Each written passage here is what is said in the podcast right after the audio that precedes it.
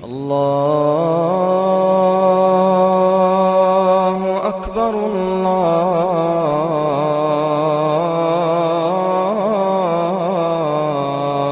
أكبر Saya jawab dulu yang datang dari kita pagi ini. Bagaimana cara membagi waktu untuk belajar ilmu agama, ilmu dunia karena kesibukan kuliah? Gampang, bagi, udah selesai. Ini untuk kuliah, ini belajar agama, ini untuk dunia, bagi. Kalau sudah kelihatan, udah selesai. Gitu jawabannya.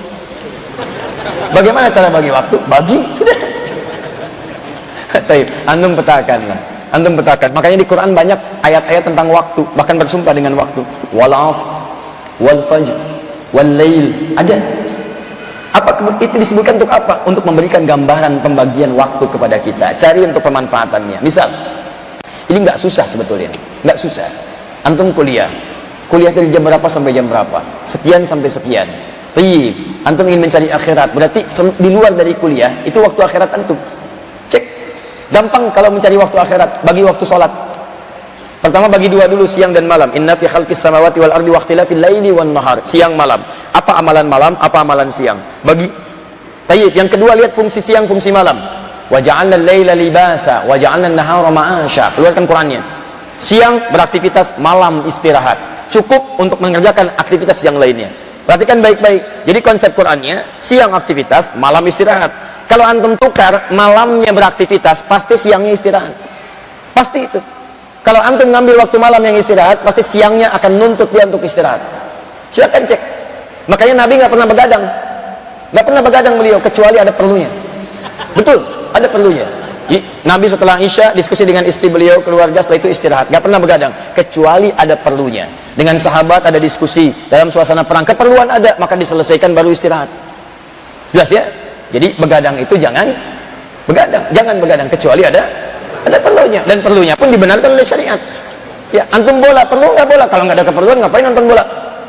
Ya nggak ada manfaatnya besok bisa dilihat lagi. Makanya dibagi waktu kita ketika antum korbankan malam tahajud gak dikerjakan siang nuntut dia wah ini malam ini nih. Ahad nanti insya Allah Manchester City ketemu dengan Manchester United. Masya Allah.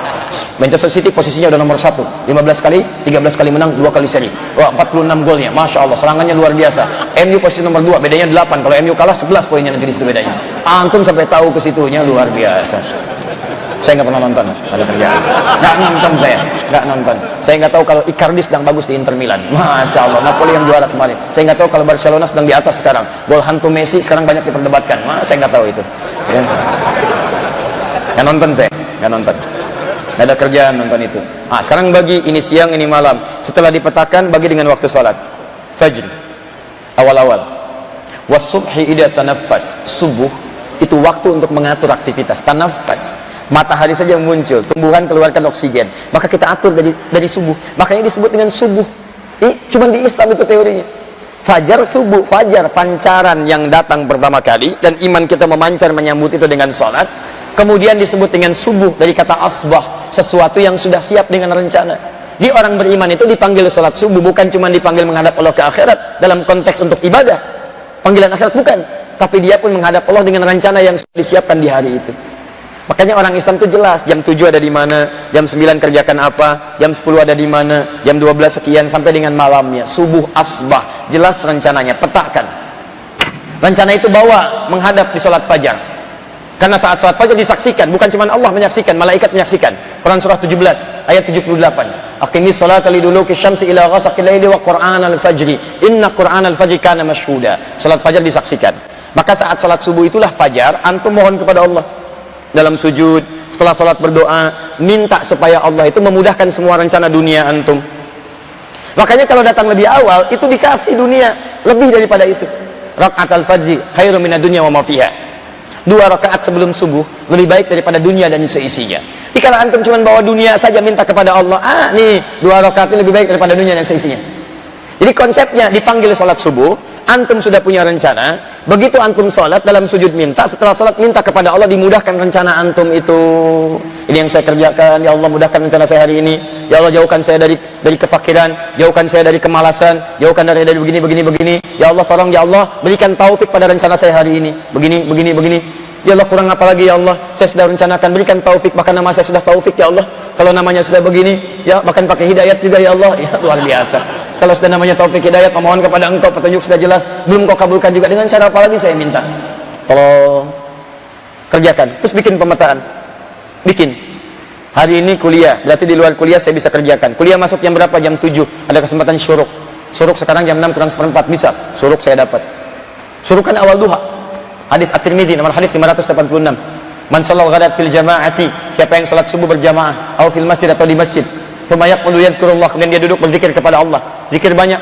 Bisa kalimat thayyibah Quran surah 4 ayat 103. Bisa baca Quran Quran surah 15 ayat yang ke-9. Bisa menghafal Quran Quran surah ke-54 ayat 17 ayat 22 ayat 32 ayat ke-40. Bisa berdoa Quran surah ke-7 ayat 205. Bisa lewat ta'lim kalimat zikir umum. Misalnya ya Quran surah ke-3 Ali Imran ayat 191. Bisa menyebut Allah Quran surah ke-2 ayat 152. Bisa dengan apa saja. Sampai tiba fi bidayatul duha awal duha. Awal duha disebut dengan syuruk Thumma yusalli rakaatain kemudian dia, dia salat dua rakaat. Fakana alaihi ka ajri hajjin wa umratin. Dia dapat pahala senilai haji dan umrah. Kuliah jam 7. Syuruk awal duha masih dapat salat, siap-siap berangkat. Petakan berapa menit saya sampai ke kampus. Kendaraannya apa? Ada kendaraan mobil, motor atau kaki. Lihat, kita diberi kaki untuk berjalan. Ya, wa ibadur rahmanil ladzina yamshuna 'alal ardi hauna. Quran surah 25 ayat ke-69. Jalan. Maka teman-teman petakan, saya di jalan ke kampus sampai jam sekian. Berapa lampu merah? Tiga lampu merah. Kalau saya pakai kendaraan berarti saya bisa berhenti di situ. Petakan. Oh, bagaimana caranya dunia plus akhirat. Begitu ada lampu merah, saya isi nih. Oh, ini 10 detik. Oh, ini 15 detik. Ini 30 detik. Lumayan. Ini 1 menit 60 detik. Berarti saya bisa mendengarkan ayat-ayat Quran. Yang 5 detik saya bacakan ayat yang pertama. 10 detik saya ulangi. 60 detik saya murajaah. Masya Allah. Tiga lampu merah ke kampus dapat satu ayat. Pulangnya diulang lagi. Setiap berangkat hafal satu ayat. 30 kali berangkat 30 ayat. Selesai di kampus hafal Al-Quran. Cuman karena lampu merah Masya Allah. Setelah itu foto di samping lampu merah. Ceklik. Wah simpan. Hari kiamat ya Allah mudah-mudahan jadi saksi di hari kiamat. Bahwa lampu merah. Inilah dengan wasilah. Ini Allah jadikan saya bisa menghafal Quran. Di dunia dapat akhirat dapat. Jadilah kemudian antum wisuda sebagai penghafal Al-Quran plus lulus dengan sarjana yang luar biasa. Jurusannya desain grafis tapi lulus dari situ. Masya Allah desainnya sudah plus dengan desain Al-Quran. Masya Allah. Itu luar biasa. Kenapa tidak petakan seperti itu? Makanya buhur jelas terang. Bukan jelas cuman hasilnya saja evaluasi. Dari pagi sampai siang ada hasil nggak? Makanya para yang kuliah-kuliah ini jangan cuma dapat pelajaran saja. Sampai siang selesai belajar coba cek paham nggak? Apa hasilnya belajar?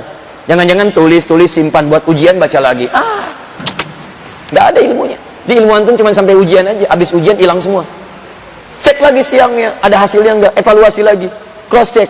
Makanya orang tua dulu anak belajar pulang ke rumah dicek lagi. Terus kita tuh punya bekal buku ke rumah untuk buku latihan. Ngecek ulang ngecek ulang. Bahkan dulu masya Allah kami masih mendapatkan itu buku-buku evaluasi. Dicek lagi enggak orang tua paraf dan sebagainya. Untuk memastikan ilmu itu ada. Manhaj Quran manhaj sholat. Tapi yang dicek bukan cuma dunia saja akhirat juga mesti jelas. Ada ibadahnya enggak jelas gak ukuran akhiratnya? Kenapa? Karena cuman kalau ngejar dunia saja muncul asr nanti. Walas innal insana lafi khus. Orang yang cuman ngejar urusan dunia, ingat dia menjalani waktu yang terus berputar. Dia bisa rugi di situ. Asar itu bukan sore, asar itu setiap waktu yang dilalui. Maka diingatkan lewat sholat asar. Alas, ingat, setiap waktu yang kamu lalui itu modal buat kamu. Dan tidak semua orang hidup bisa memanfaatkan modal dengan baik. Ada yang rugi.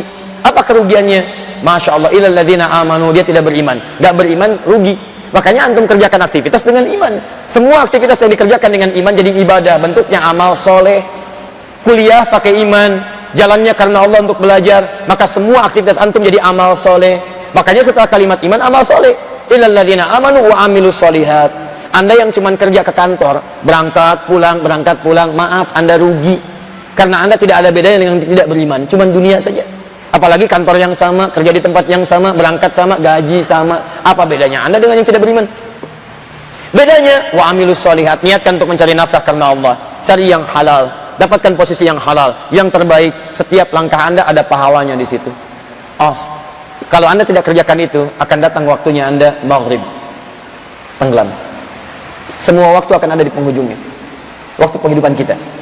Anak kembali memohon pada Allah dalam kebaikan setelah itu isya. Ada asya ada isya itu beda. Dari kata ma'isya hidup. Kalau asya harokat masih di atas masih beraktivitas. Setiap aktivitas yang ditarik harokatnya turunkan ke bawah khafat rendah hilang. Isya kehidupan berakhir. Setiap yang asya yang hidup semuanya pasti akan berakhir dengan isya. Mata kita akan tertutup dan besok belum tentu kita akan hidup kembali. Bahkan Nabi mengajarkan istighfar sebelum tertidur, evaluasi diri, memohon kebaikan kepada Allah. Ingat, semua aktivitas kita ketika ditata, semua itu akan berakhir kita tinggalkan. Dan dunia kita tinggalkan. Maka itu setiap yang meninggalkan dunia disebut telah meninggal dunia. Artinya semua yang di dunia ditinggalkan, gak ada yang dibawa. Ayo antum yang banggakan handphone sampai dipegang-pegang sampai kajian mau berakhir. Itu akan ditinggalkan. Tinggalkan mas. Bagaimana handphone jadi ibadah? Betul. Ayo pakaian akan ditanggalkan dan ditinggalkan. Rumah ditinggalkan. Jadi kalau antum sadar saat pulang tidak akan dibawa, maka antum harus membawa bekal yang bisa dibawa pulang. Makanya orang mudik itu pasti bawa bekal. Ayo lihat saat Idul Fitri itu, akhir Ramadan, mudik. Saya pastikan pada Anda dengan izin Allah Subhanahu wa taala, setiap orang mudik pasti akan mudik kalau punya bekal. Hampir tidak ada orang mau mudik kalau nggak punya bekal. Kenapa Mas nggak mudik? Gak ada bekal Ustaz. Gak ada bekal. Tapi kalau ada bekal, masya Allah. Walaupun cuma motor kendaraannya, motornya bebek bekalnya singa.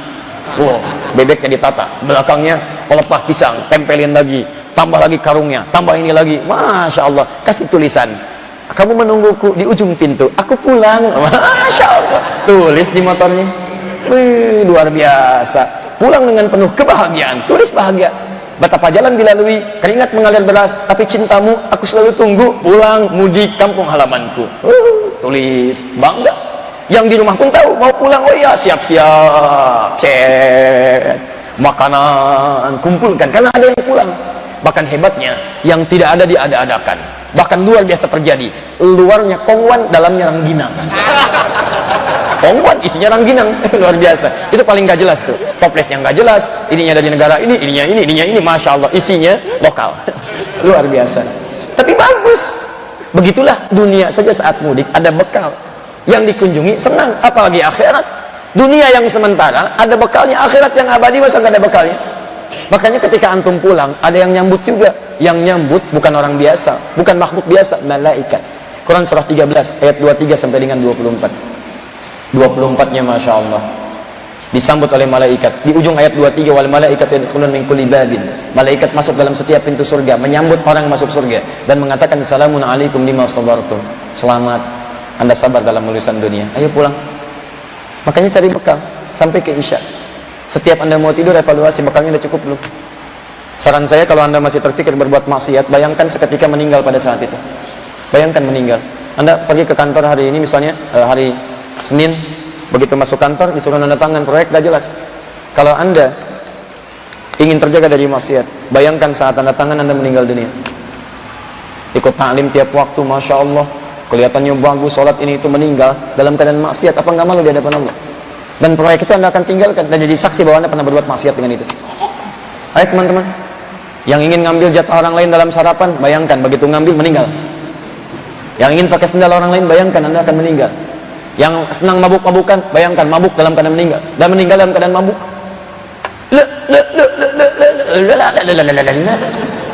tidak bisa yang joget-joget meninggal dalam keadaan joget ayo siapkan ayo semuanya. Jadi kalau anda pahami bahwa dalam keadaan itu kita diwafatkan kita akan lebih tenang menyiapkan kebaikan-kebaikan